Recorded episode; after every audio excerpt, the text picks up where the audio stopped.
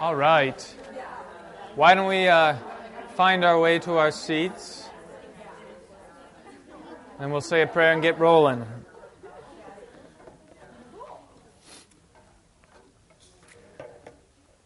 Okay, let's pray. Almighty and everlasting God, through your Son, you have promised us forgiveness of sins and everlasting life. Govern our hearts by your Holy Spirit, that in our daily need, and especially in all time of temptation, we may seek your help, and by a true and lively faith in your word, obtain all that you have promised. Through the same Jesus Christ our Lord. Amen. Okay. How's everybody doing? Good. Any questions? Anything you need to talk about? Okay. All right. Um, so this week we have the fifth word from the cross, from John 19. There's a couple of words that come right in right in sequence at the end of uh, John chapter 19. There we had um, Jesus gives his mother to John, the beloved disciple, and then the disciple to, G- to his mother, son and mother. Um, then we get this word, and then I, I think it's next week, is uh, verse 30, which follows right immediately after this, which is, um, it is finished. Um, so now uh, there's a couple of ways we can go at this, and I have an idea of where I'd like to go with it, but uh, I'd like to first see how see how you feel about it. Um, take a look at th- take start with the the meditation that we had from Romanus Cessario. What did you think? Any thoughts?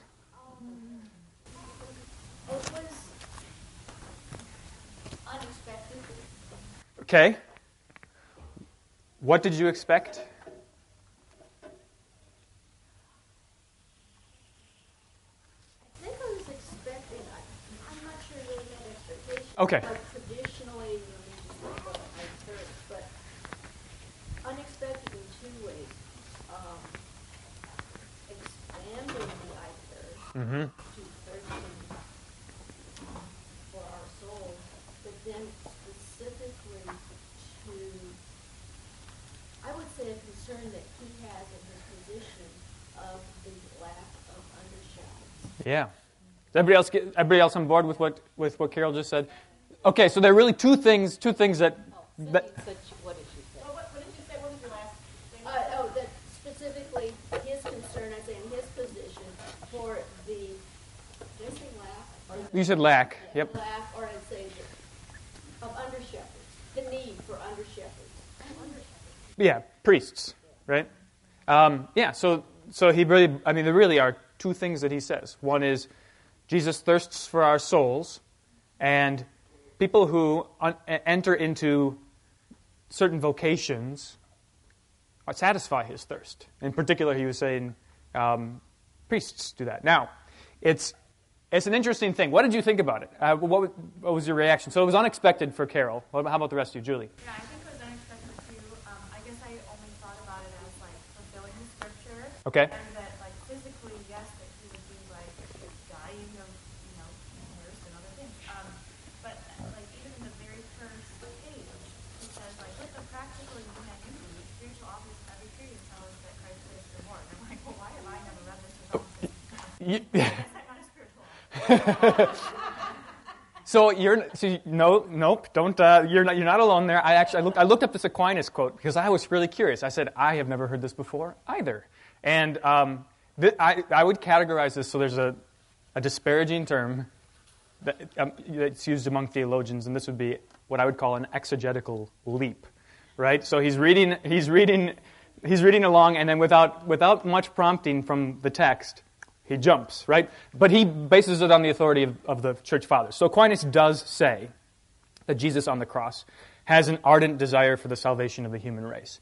But for Aquinas, in his meditation, his, his lectures on John, is actually, I mean, so it, he does say that, but he's, he em- does emphasize the physical character of Jesus' thirst. So Aquinas was part of a, uh, a school of interpreting the scriptures which was very rigid and prescriptive, right? So you have to um, interpret it in, in, in four ways. There are four, four ways of understanding every, any text. Um, and I'm not going to remember them all, but the first one is literal. So, literally, he thirst, but then you also have to have um, among them a spiritual interpretation. So, what could that be? And what's interesting in reading Aquinas um, is that the way he talks about these things is often, well, this is one way you could take it, or maybe you could take it this way, or maybe you could take it this way, right? He doesn't, he doesn't say, this is what this means, which is really the question that we're after. You know, what, what does, we don't say that the meaning is sort of free floating, um, open to, you know, being blown here and there by whatever, whatever whims you're, you're, uh, you're entertaining. It's, there's a meaning and, and we have to ask the question, what is that? So he, he founds this on the fathers. But then he, he's particularly interested in saying that um, if, you, if you become a priest, or if, you, if you're interested in becoming a priest, you're going to satisfy this thirst that Jesus has for souls. So it is kind of, he's got this very particular um, motive for writing this. Any, any other observations? Yeah. In my morning devotion this morning, um, right after having read this, I, I was reading a psalm, something in the 60s, maybe Psalm 69. Or Probably. That yes. Does quote the, the I thirst, but it also refers to essentially the, the sins of humanity. Jesus is like drowning in the sins of humanity, that all that water of evil was washing over him. And I thought the contrast between thirsting for water and drowning in the, in the bad water of our, our sin was interesting. Now that's really good. Um, and and let's we'll, we'll, go with that a little bit here. Um, so if you're okay with it, I'd like to sort of put Romana Cessario away for a little while and just sort of in, uh, think about the text. Just think about the text um, on its own. So you, you have everybody have a Bible? Who needs a Bible? Anybody else need need another one? Okay, so let, here's what we'll do. Open up to John 19. And you may remember a couple weeks ago, we read this part of John 19 because this is where the text about Jesus' mother is. And you'll uh, hopefully you'll remember um, some of the observations we made. But I want to read it again. And, and the question we're going to ask is how does this verse, these verses about Jesus' thirst, fit into the context of what's going on in, in John 19? So here's the, here's the text again, starting at verse, uh, verse 17. You've heard this before, but l- listen one more time. 19, verse 17. Uh, Jesus went out bearing his own cross to the place called the place of the skull, which in Aramaic is called Golgotha. There they crucified him, and with him two others, one on either side, and Jesus between them. Pilate also wrote an inscription and put it on the cross. It read, Jesus of Nazareth, the King of the Jews. Many of the Jews read this inscription, for the place where Jesus was crucified was near the city, and it was written in Aramaic, in Latin, and in Greek. So the chief priests of the Jews said to Pilate, Do not write the King of the Jews, but rather, This man said, I am the King of the Jews. Pilate answered, What I have written, I have written. When the soldiers had crucified Jesus, they took his garments and divided them into four parts, one part for each soldier, also his tunic. But the tunic was seamless, woven in one piece from top to bottom. So they said to one another, Let us not tear it, but cast lots for it, to see whose it shall be. This was to fulfill the scripture which says, They divided my garments among them, and for my clothing they cast lots. So the soldiers did these things, but standing by the cross of Jesus were his mother and his mother's sister, Mary, the wife of Clopas, and Mary Magdalene. When Jesus saw his mother and the disciple whom he loved standing nearby, he said to his mother, Woman, behold your son. Then he said to the disciple, Behold your mother. And from that hour the disciple took her to his own home. After this, Jesus, knowing that all was now finished, said, to fulfill the scripture, I thirst. A jar full of sour wine stood there, so they put a sponge full of the sour wine on a hyssop branch and held it to his mouth. When Jesus had received the sour wine, he said, It is finished, and he bowed his head and gave up his spirit. Since it was the day of preparation, and so that the bodies would not remain on the cross on the Sabbath, for that Sabbath was a high day, the Jews asked Pilate that their legs might be broken and that they might be taken away. So the soldiers came and broke the legs of the first and of the other who had been crucified with him. But when they came to Jesus and saw that he was already dead, they did not break his legs. But one of the soldiers pierced his side with a spear, and at once there came out blood and water. He who saw it has borne witness. His testimony is true, and he knows that he is telling the truth, that you also may believe. For these things took place that the scriptures might be fulfilled. Not one of his bones will be broken. And again, another scripture says they will look on him whom they have pierced. Okay, so again, we, we asked this, we, we answered this question two weeks ago, but what seems to be the theme? What's sort of the, what is John trying to accomplish here in, in chapter 19? Fulfilling the scriptures, left and right, right, all over the place. Now, um, what does that mean to you? I'm, I'm, I, was, I was thinking about this a little bit, parsing that out in a little bit more detail. What is, what does it mean? This is a tricky question, and I, what does it mean for Jesus to fulfill the scriptures, or for these events to fulfill the scriptures? Authenticity of what was prophesied. Okay, so the Old Testament writers said something, and uh, it happened, right? So it, it verifies their prophecy. Okay, good. Yeah. Anything else? So now, what's what's ch- oh, go ahead, Jan. Well, the other half of this is when they were about to nail him to the cross, they offered him a drink, and he refused. It wasn't time yet to do that. It's, um, it's in Mark Yeah. Right. And it said they offered him wine mixed with myrrh, but he did not take it. Yeah. Right. So, it would, um, reconciling John and Mark. And, and- well, in fact, this this episode appears in in all of the Gospels. Um, Jesus receiving a drink. Um, uh, understanding the relationship between what the different authors are- are doing is is an interesting interesting task. Um, but with, with John, it's evident that he's trying to show us how the scriptures are fulfilled. Now, what's unique? What's unique here about Jesus receiving a drink compared to the rest of the, the places where the scripture is fulfilled in John 19? It's not quoted. It's, it's not quoted. You don't know what the scripture is. We don't know what the scripture is, right? It's not explicit. John quotes it in the rest of the, in the, rest of the places where the scripture is fulfilled. He tells us what the quotation is. Carol. And it almost seems in verse 28 that there's a, and Jesus, knowing that all things are now finished, you know, that, that there's a correlation between being, admitting to a thirst Mm-hmm. and everything being finished. Sure. Yeah. And that is to fulfill the scriptures. You get finished thirst somewhere in the scripture. It's That's right. Perfect. Okay, so this is great. So, uh, um, what you said, somewhere in the scripture, it's all tied together, and uh, this is what I'll pose to you.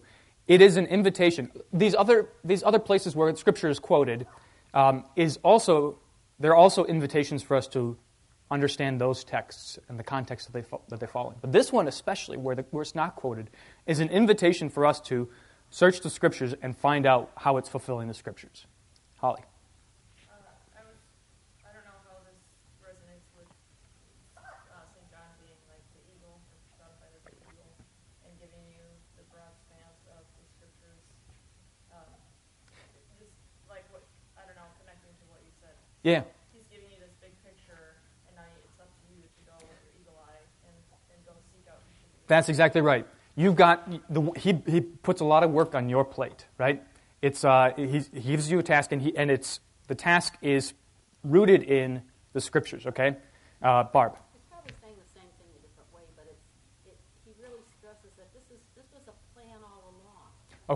He's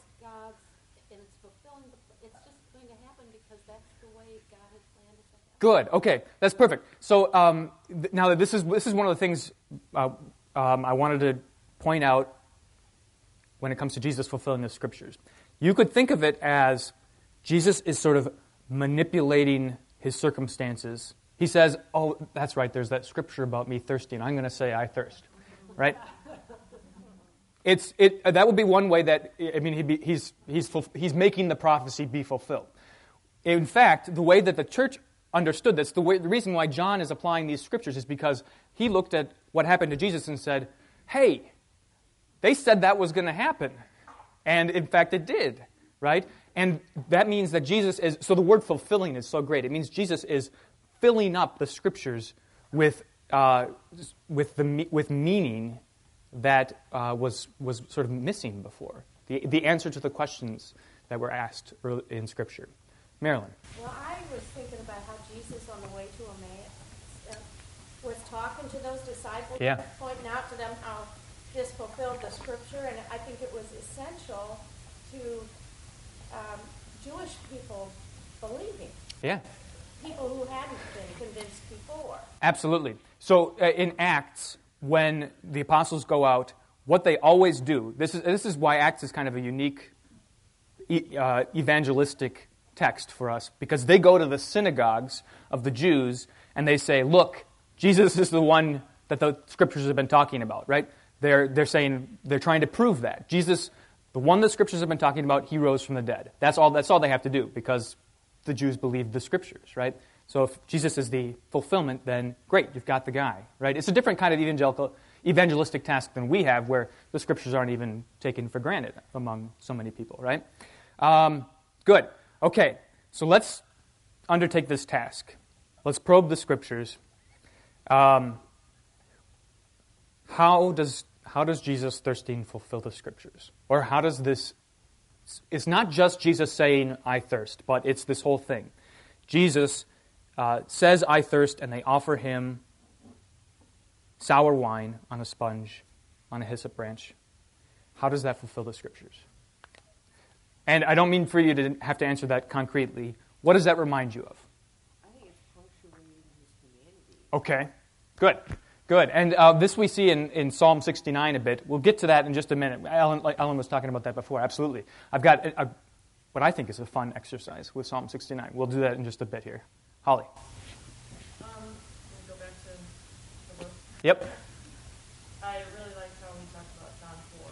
Great. In this everlasting, or this um, unquenchable temporal thirst that we have, but is fulfilled with this, you know, with Jesus's Yeah. um, fulfillment. Our thirst is, is never unsatisfied anymore. You know, we won't be thirsty anymore. Right. So you could say, I mean, one, one way to say it poetically is Jesus thirsts so that we so that we don't thirst. And then you see it you see it come in the, in the next section where out of his side flows blood and water, right? And what is that water other than the, the, the living water that when you drink from that fountain, you never thirst again. It's the stream that we read in the psalm this morning in uh, morning devotion, the, the river that makes glad the city of God. The, it's, it's quoted in Ezekiel, uh, we hear about this river um, watering the temple, and in Revelation, it waters the temple. Um, Jesus satisfies, satisfies our thirst. Let's look at John 4. This, I think, is a really interesting connection to make, and it's an, and it's an essential one. One of the things, uh, one of the things that I dislike about John, if I can say that, um, he's really challenging because it's all connected. You have to, in order to get John, you have to know the whole thing. And it's really hard to do. It's hard to keep it all in your mind at once. It's really hard. Um, so that means that John 4 is connected to John 19. Um, so we, we know this story. Um, let me read it just briefly to you. Oh, I'll, I'll, read, I'll read it to you. Um, when Jesus learned that the Pharisees, John 4, had heard that Jesus was making and baptizing more disciples than John, although Jesus himself did not baptize, but only his disciples. He left Judea and departed again for Galilee. And he had to pass through Samaria, so he came to a town of Samaria called Sychar, near the field that Jacob had given to his son Joseph. Jacob's well was there, so Jesus, wearied as he was from his journey, was sitting beside the well. It was about the sixth hour. A woman from Samaria came to draw water. Jesus said to her, Give me a drink for his disciples had gone away into the city to buy food. The Samaritan woman said to him, How is it that you, a Jew, ask for a drink from me, a woman of Samaria? For Jews have no dealings with Samaritans. Jesus answered her, If you knew the gift of God, and who it is that is saying to you, Give me a drink, you would have asked him, and he would have given you living water. The woman said to him, Sir, you have nothing to draw water with, and the well is deep. Where do you get that living water? Are you greater than our father Jacob? He gave us the well and drank from it himself, as did his sons and his livestock. Jesus said to her, Everyone who drinks of this water will be thirsty again. But whoever drinks of the water that I will give him will never be thirsty again. The water that I will give him will become in him a spring of water welling up to eternal life. The woman said to him, Sir, give me this water so that I will not be thirsty or have to come here to draw water. And then you know how the episode proceeds with her, him identifying that she's had five husbands and the man she's living with now is, no long, is not her husband. And she says, she goes back and tells everybody, This man told me everything that ever happened to me. And the disciples come by and they say, What are you doing talking to that lady? And, uh, and then, and then, they, then they, leave, they leave town, okay? So, um, one way to pose the next question is what are the connections between John 4 and what we read in John 19? What connections do you see? being separated from God on the cross, and he thirsts. He thirsts for that. Okay. Struggling to, to get that need. Sure. Okay. So, so um, when he shows up in John four here, what's the first thing he says to the woman? Give me a drink. I mean, he basically says, "I'm thirsty." Right. Uh, okay. Now, what else? Anything else? Cindy. Well, we get our water from home. So he's thirsty because his water is going on to us. Right. And he's losing it. Well, I, you know, so I mean, so we he suffers thirst so that in order to to to satisfy our thirst. But the great thing about Jesus, just like the baptismal font, remember pa- Pastor Nelson did this great thing with the kids where he uh, took out several gallon, five gallon buckets of water out of the font and was talking to the kids and then turned around and the font had filled up again and it was all, it was, it was you know, it's never going to run out. And that's precisely how it is, right? So even when Jesus thirsts, now this is the thing in John 4. He says to the woman, Look, I'm thirsty. And she says, um, What is she? She replies, why, why are you talking to me? I'm a Samaritan. And he, sa- he just ignores the question altogether. He says, If you knew who was telling you that he's thirsty, what, what would you do? You would ask him for a drink. Even though he's thirsty, you would ask him for a drink. Okay? So not only is he thirsty, and not only does he not have a bucket to draw from the, the well, but he's talking to the wrong person, but still, she should ask him for a drink, right? So on the cross, when Jesus thirsts, when Jesus says, I thirst, do we look to quench his thirst? Yeah, yeah, right. Were you going to say something, Holly? Well, I would say they're asking him to, Yeah, they should be asking him for a right, right. It doesn't make any sense. Exactly. Yeah, it doesn't make any sense. But um, it, it, John is, I mean, the connection is really, the connection is really strong here. What else? There, do you see anything else in this text in John 4 that, that connects us to the cross? Yeah, right, right. So, uh, I mean, uh, it will become in him a spring of water welling up into eternal life. So, I mean, the image, this really graphic image we get from John, you see it portrayed in, in, in art all the time, and it's, it's beautiful, right? Because um, it has to be seen in so many ways. Um, the spring of water coming from Jesus' side, right? Which pours into us, a spring of water welling up to eternal life. Um, good. Anything else? Tina. Yes. Okay. Thank you. Sorry. it was all about the same time. The details in John are never insignificant. So um, you would think, when you read the crucifixion, that all of these things, oh, it was about the twelfth hour, about the sixth hour, and he was thirsty. You could say, oh, this is just somebody writing down the, the facts. That's not John. John is not like that.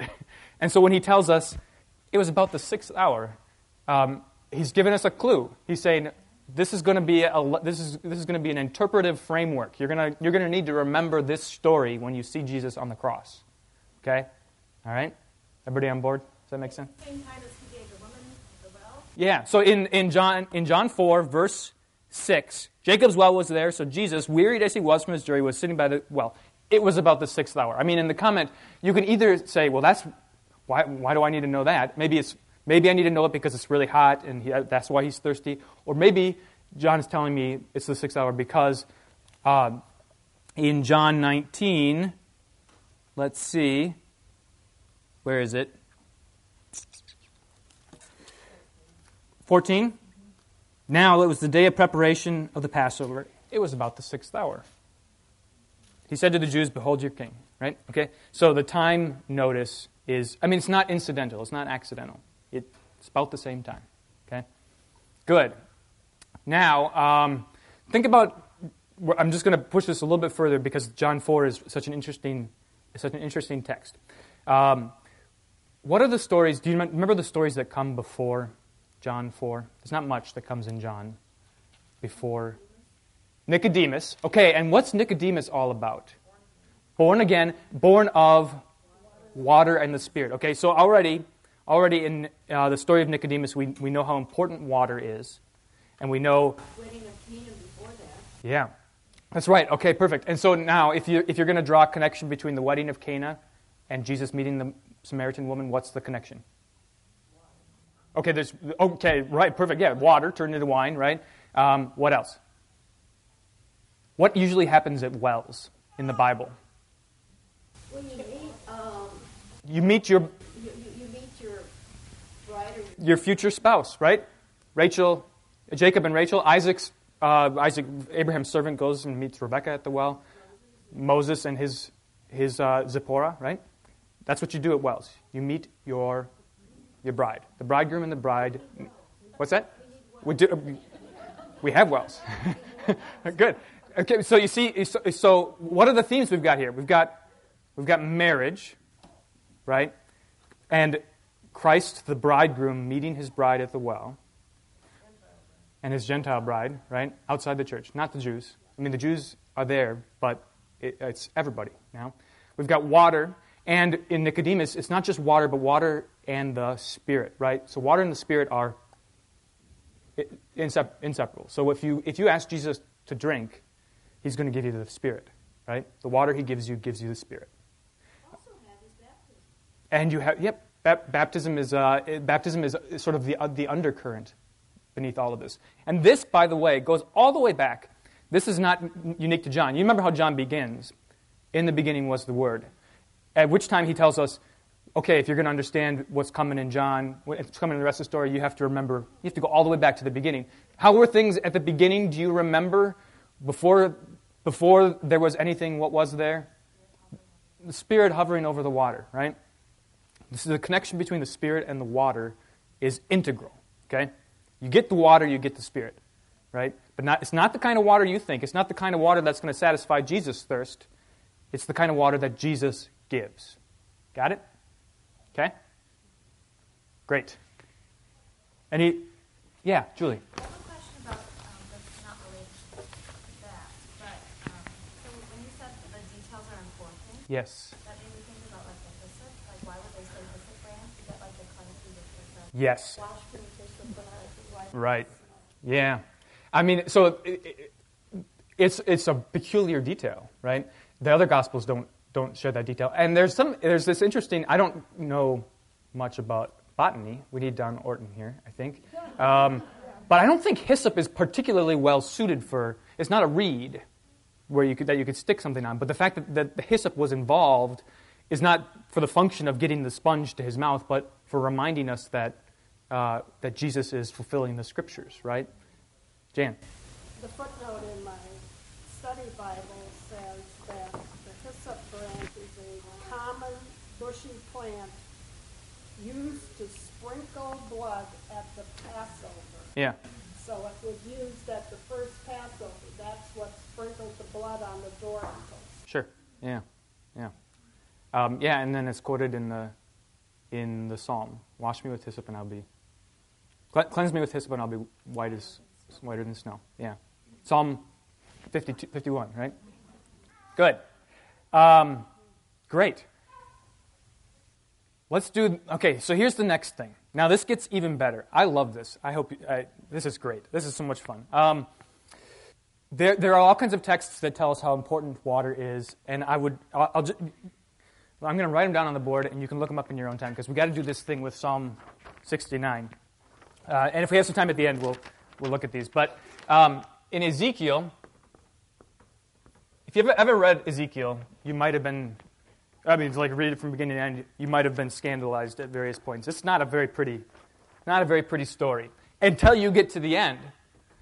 Um, at the end, you get Ezekiel has this vision of the new temple. Now, this is really important for John because, okay, here's the other place in John where we get water. In John chapter 7, it's this, it's this remarkable thing that happens. The disciples say, We're going to, the, we're going to Jerusalem for the festival. And, and he, they say, You're going to come along with us. He says, No, I'm not going to come along. And then later he comes along. And while, they, while he's at the festival, it's the feast of, the, the feast of Tabernacles, the Feast of Booths. He stands up, and this was a, later, in later times, this was such a, uh, an impressive feast. They would carry buckets of water from the pool of Siloam up to the Temple Mount and pour them out above the Temple Mount. And they, uh, historians writing about it say, say that the, it was a, people would light torches and the whole city, the whole city would be illuminated by the torches, right? So Jesus goes up in, in the temple and he says, Whoever is thirsty, let him come to me, and I will give him to drink, right? So he's now substituting himself for the streams that are flowing out of the temple. And then he says, I am the light of the world, right? You see all this light around you? I am the light of the world. So, uh, in John, Jesus is taking the place of the temple, right? He is, he is uh, the temple from which the river flows that, that, that make glad the city of God. Um, so Jesus is the, the new temple. And if you and why is that? I mean, we can parse that out even more in more detail. What happens in the temple? Sacrifices are made. God comes to his people in mercy. Um, God's presence is there. Jesus is the eternal presence of God with his people. We don't need a building made with stones. They'll be, those stones will be knocked so that not one stone stands upon another. But I tell you, in three days, I will rebuild this temple. And he was talking about the temple of his body. Okay? So in Ezekiel, Ezekiel has this, he has kind of, it's like the kind of thing where you have to listen to, uh, to Pink Floyd backwards to sort of, uh, to, to understand what's going on. But then you get to, Ezekiel, to the end of Ezekiel and uh, you um, get this beautiful image of the new temple. And in, in Ezekiel 47, there's this vivid description of the river flowing out. So if you get a chance to read this, it's really, it's gorgeous. Um, and then the same thing is true uh, in Isaiah 55. Come to me, all who are thirsty, right? Um, uh, why, do you, why do you pay for that which is not, which is not food? Um, why do you give money for that which will not satisfy you? Come to me and I will, um, I will satisfy you. And then in Zechariah, we get more talk of water and the river satisfying, cleansing. Okay? And then in Revelation, it all comes together. So remember, John wrote Revelation, right? And John, uh, in Revelation, especially chapters 22 and 20, 21 and 22, we get, we get this new temple imagery brought back. Um, and it's, it's all about Jesus in the, in the kingdom um, supplying this water. Okay, now what we need to do, I'm going to hand these out. Um, let's see here. So this is Psalm 69, and I wanted it all on one page because I think it's helpful. So I'm sorry that it's small, the text is small. Um, but I wanted it all on one page so that you could see it all together. Now, those of you who are not at a table might, might have a challenge here. But we can make do. Can I, can I hand this to you and have you? Thank you. I also, so it, I think also a pen would be helpful. Anybody need a pen? Crayons work too. Anybody else need a pen? Oh, you got a. Oh, look at that. Carol's got a stash. Okay. So here's what we're going to do. Um, we, we saw that John is tying things together for us. These, these pieces are all fit together. But he's also talking about specific scripture. And, and I, I am, although he doesn't quote it, I, am of the opinion, along with some, many commentators and Ellen, that uh, Psalm 69 is the scripture that uh, Jesus, that John is talking about, and I think you'll see it. I think you'll see it. Um, Psalm 69 is important for John, and if you and you'll get bonus points if you catch the other parts of, of Psalm 69 that are quoted in John. Okay, um, but here's how we. This is my strategy for uh, reading us for uh, meditating on a psalm. You, it's it's a psalms are sophisticated works of literature, and uh, their structure is really important. And you have it broken up into into paragraphs there. Those paragraphs are um, you can tell by the meter of the Hebrew uh, where the divisions probably should come. So you get just like in in, in English poetry, you get um, you know couplets and and, and so forth. Um, so you get that kind of stuff. Um, and what you have to do is ask yourself about each stanza how can I summarize this? What does this stanza say? So I'm going to read the whole thing, and then we're going to go back through. And so we'll mark them one through whatever. I didn't mark them how many there are, um, but we need to summarize them. Okay. So here's the whole thing. Listen to the whole thing, and then we're going to go back through and, and do them one at a time. Save me, O God, for the waters have come up to my neck. I sink in deep mire where there is no foothold. I have come into deep waters, and the flood sweeps over me. I am weary with my crying out. My throat is parched. My eyes grow dim with waiting for my God. More in number than the hairs of my head are those who hate me without cause. Mighty are those who would destroy me, those who attack me with lies. What did I not steal? What I did not steal, must I now restore? O God, you know my folly. The wrongs I have done are not hidden from you. Let not those who hope in you be put to shame through me, O Lord God of hosts. Let not those who seek you be brought to dishonor through me, O God of Israel. For it is for your sake that I have borne reproach, that dishonor has covered my face. I have become a stranger to my brothers and an alien to my mother's sons. For zeal for your house has consumed me, and the reproaches of those who reproach you have fallen on me. When I wept and humbled my soul with fasting, it became my reproach. When I be- made sackcloth my clothing, I became a byword to them. I am the talk of those who sit in the gate, and the drunkards make songs about me. But as for me, my prayer is to you, O Lord. At an acceptable time, O God, in the abundance of your steadfast love, answer me in your saving faithfulness. Deliver me from sinking in the mire. Let me be delivered from my enemies and from the deep waters. Let not the flood sweep over me, or the deep swallow me up, or the pit close its mouth over me. Answer me, O Lord, for your steadfast love is good. According to your abundant mercy, turn to me. Hide not your face from your servant, for I am in distress. Make haste to answer me. Draw near to my soul, redeem me. Ransom me because of my enemies.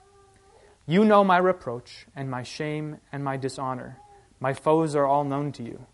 Reproaches have broken my heart, so that I am in despair. I looked for pity, but there was none, and for comforters, but I found none. They gave me poison for food, and for my thirst, they gave me sour wine to drink.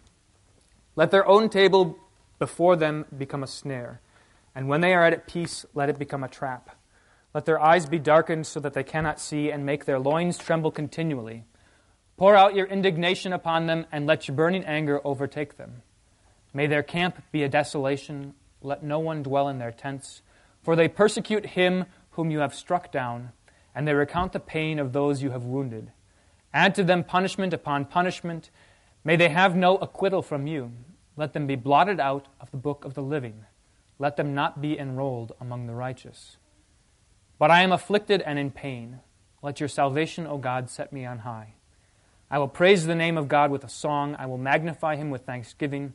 This will please the Lord more than an ox or a bull with horns and hooves. When the humble see it, they will be glad. You who seek God, let your hearts revive, for the Lord hears the needy and does not despise his own people who are prisoners. Let heaven and earth praise him, the seas and everything that moves in them. For God will save Zion and build up the cities of Judah, and people shall dwell there and possess it. The offspring of his servants shall inherit it, and those who love his name shall dwell in it. Okay, so then there's a lot. There's a lot there. Let's um, let's break it apart a little bit. Start with the first stanza. And we need we need to summarize it in few words. So, like less than 10 words. What do you got? I am drowning, I'm weary, and I'm waiting. Okay, let's just go with I'm drowning.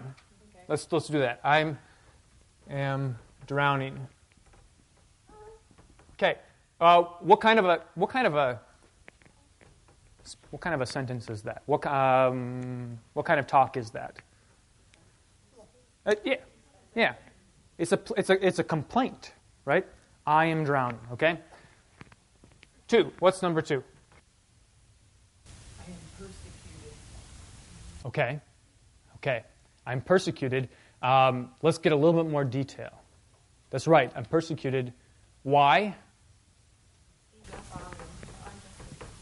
Persecuted unjustly, without cause. And in fact, uh, without cause is, is good because John quotes this, Jesus quotes this in John 15. Um, it's one of the promises that we wish Jesus hadn't made. If the world hates you, know that it has hated me before it hated you. If you were of the world, the world would love you. But because you are not of the world, I chose you out of the world, therefore the world hates you. Uh, remember, a servant is not greater than his master. But then, 15, verse 24 and 25 if I, if I had not done among them the works that no one else did, they would not be guilty of sin. But now they have seen and hated both me and my Father. But that word that is written in their law must be fulfilled. They hated me without a cause. Okay?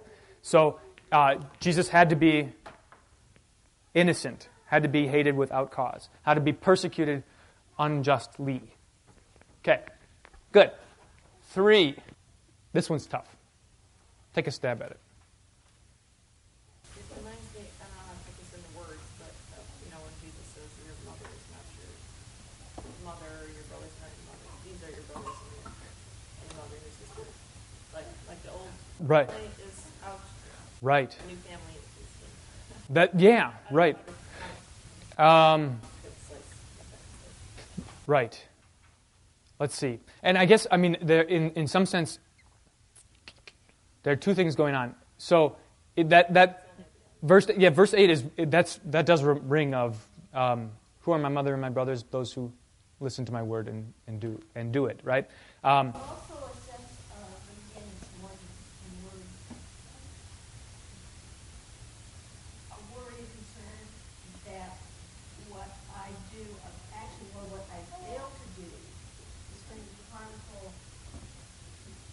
Okay, uh, good.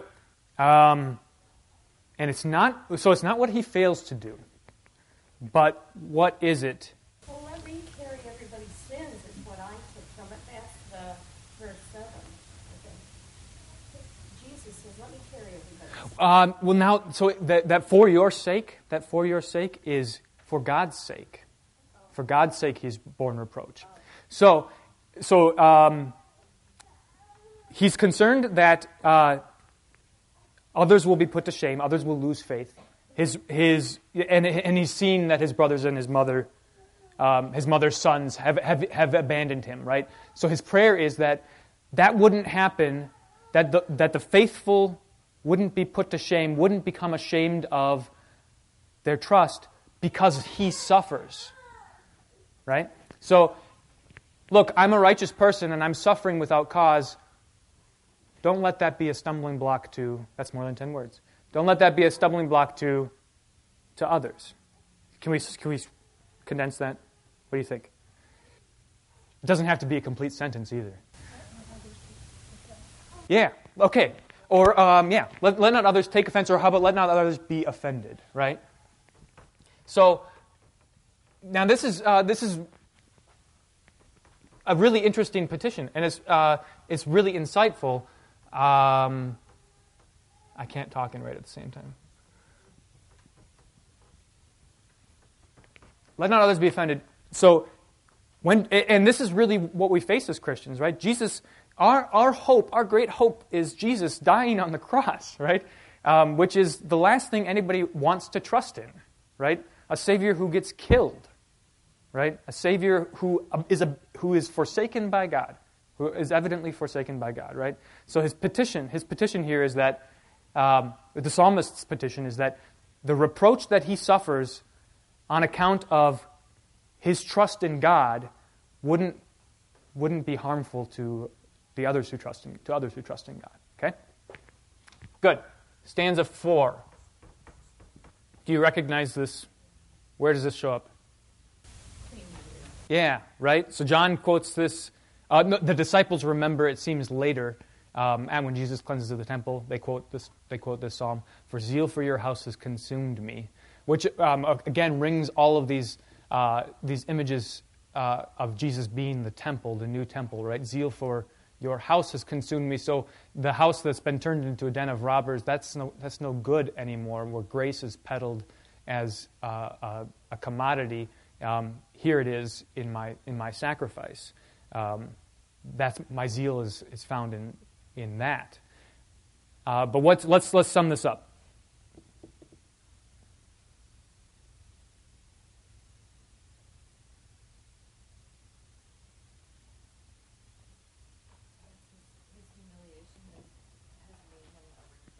Right. Yeah, a reproach is a great word, and that's that's a word that gets um, used a lot. His humiliation uh, has made him a, a, reproach. So this is sort of explaining what was was said in the, the third stanza. So don't let others be offended because it's because you know I did all of these things out of devotion. I, I humbled myself, and that's why I'm I'm being reproached. I put on sackcloth and I became a byword. I humbled my soul, my soul with fasting and it became my reproach.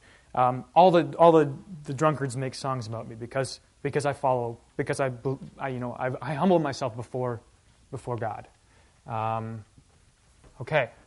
You see how this is progressing? Uh, it, it, starts out as this complaint and then it's this petition um, because he sees what, what a danger it is, what a danger it is when, when, the, when the godly suffer. Okay? Stanza 5. You're doing great, by the way. Good work. This is we can these next couple are really simple. Can be really simple. Yes, yeah, save me, uh, deliver me. Okay?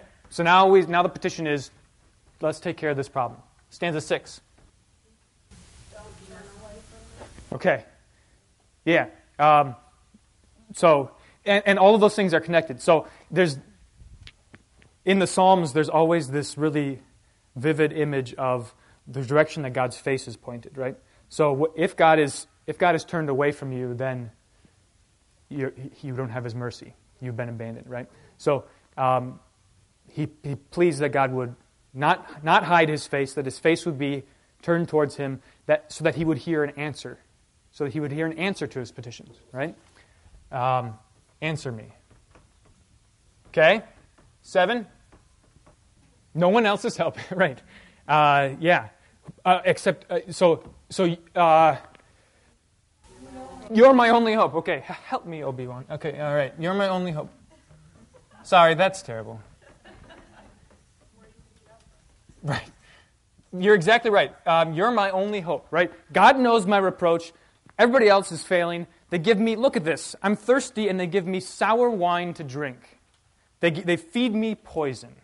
Okay? Which, is, which uh, points out again to us, you know, that in John, um, is more going on than just Jesus being thirsty and him being satisfied with some with sour wine. The sour wine is not is not cutting it. In fact, it's a sign of the fact that nobody's nobody's willing to help him. Okay.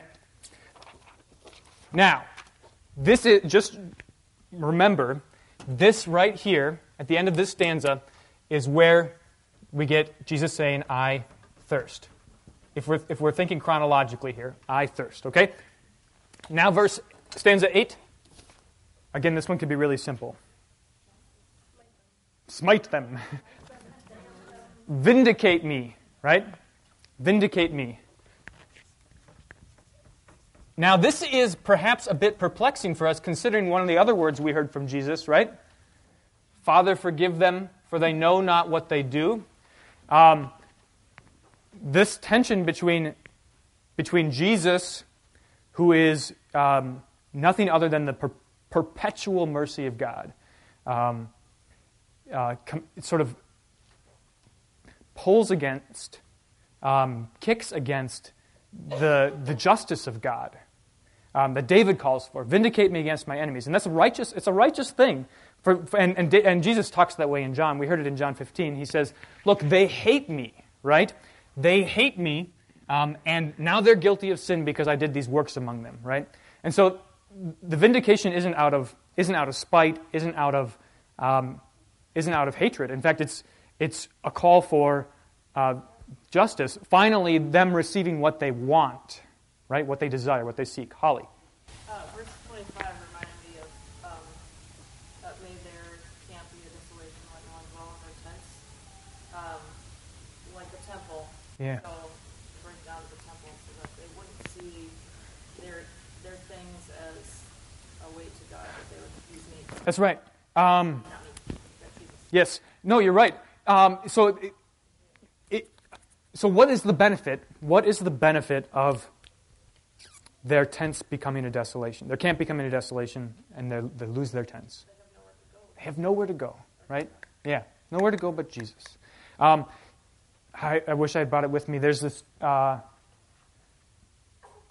great quotation. I'll bring it next time. Um, this fellow, this fellow who's writing about the conscience talks about um, how uh, about how when you hit the bottom, when you hit the bottom, that God is willing even to risk souls, even to risk souls to save a soul, and yet other souls in order to save those souls that He's risking.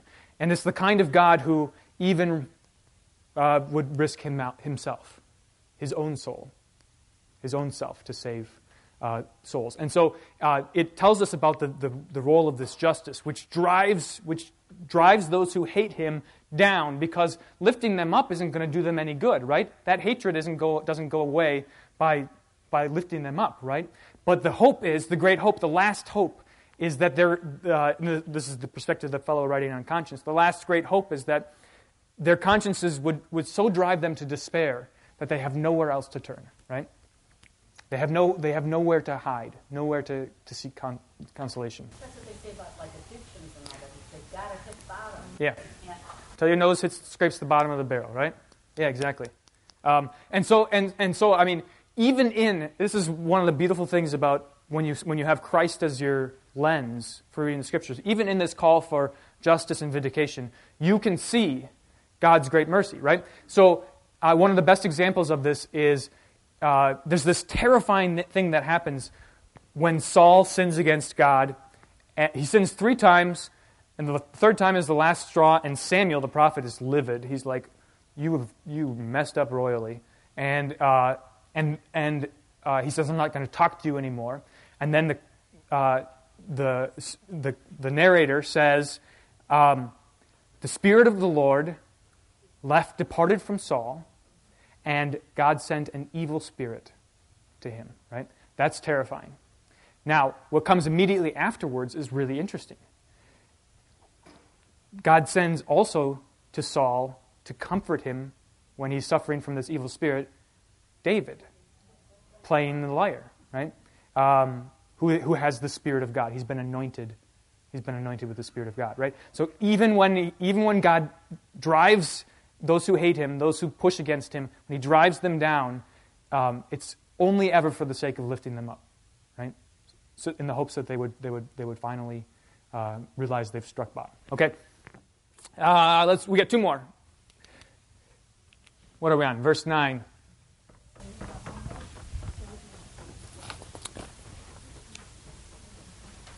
Yeah, I think it's. I think it worth. I think we're past the, the plea now. Yeah. Um, so we've we've so now this is one of the beautiful things about so many psalms is they start with a petition and they end with praise for answered prayer. Right. Um, uh, and, and look, I'm going to do this because this is what this is what God what pleases God. When I thank when I thank Him, when I magnify Him, um, and when that when the humble see it, this is what's going to revive them. Right. So I'm going to thank God. Um, and what's what's remarkable about this is, is always it happens in the in the course of a psalm, in the course of a prayer. He turns from despair to thanksgiving, and then his thanksgiving, the last verse. What does that transform into? Everybody, right? Everyone's going to everyone praise him. Okay, so last thing here. Um, note, notice where um, Jesus on the cross is, is stuck in this psalm. Here's, here's, here are all of the things that Jesus suffers. I'm drowning. I'm persecuted unjustly. Um, he prays for, he, pray, he the high priestly prayer in John 17.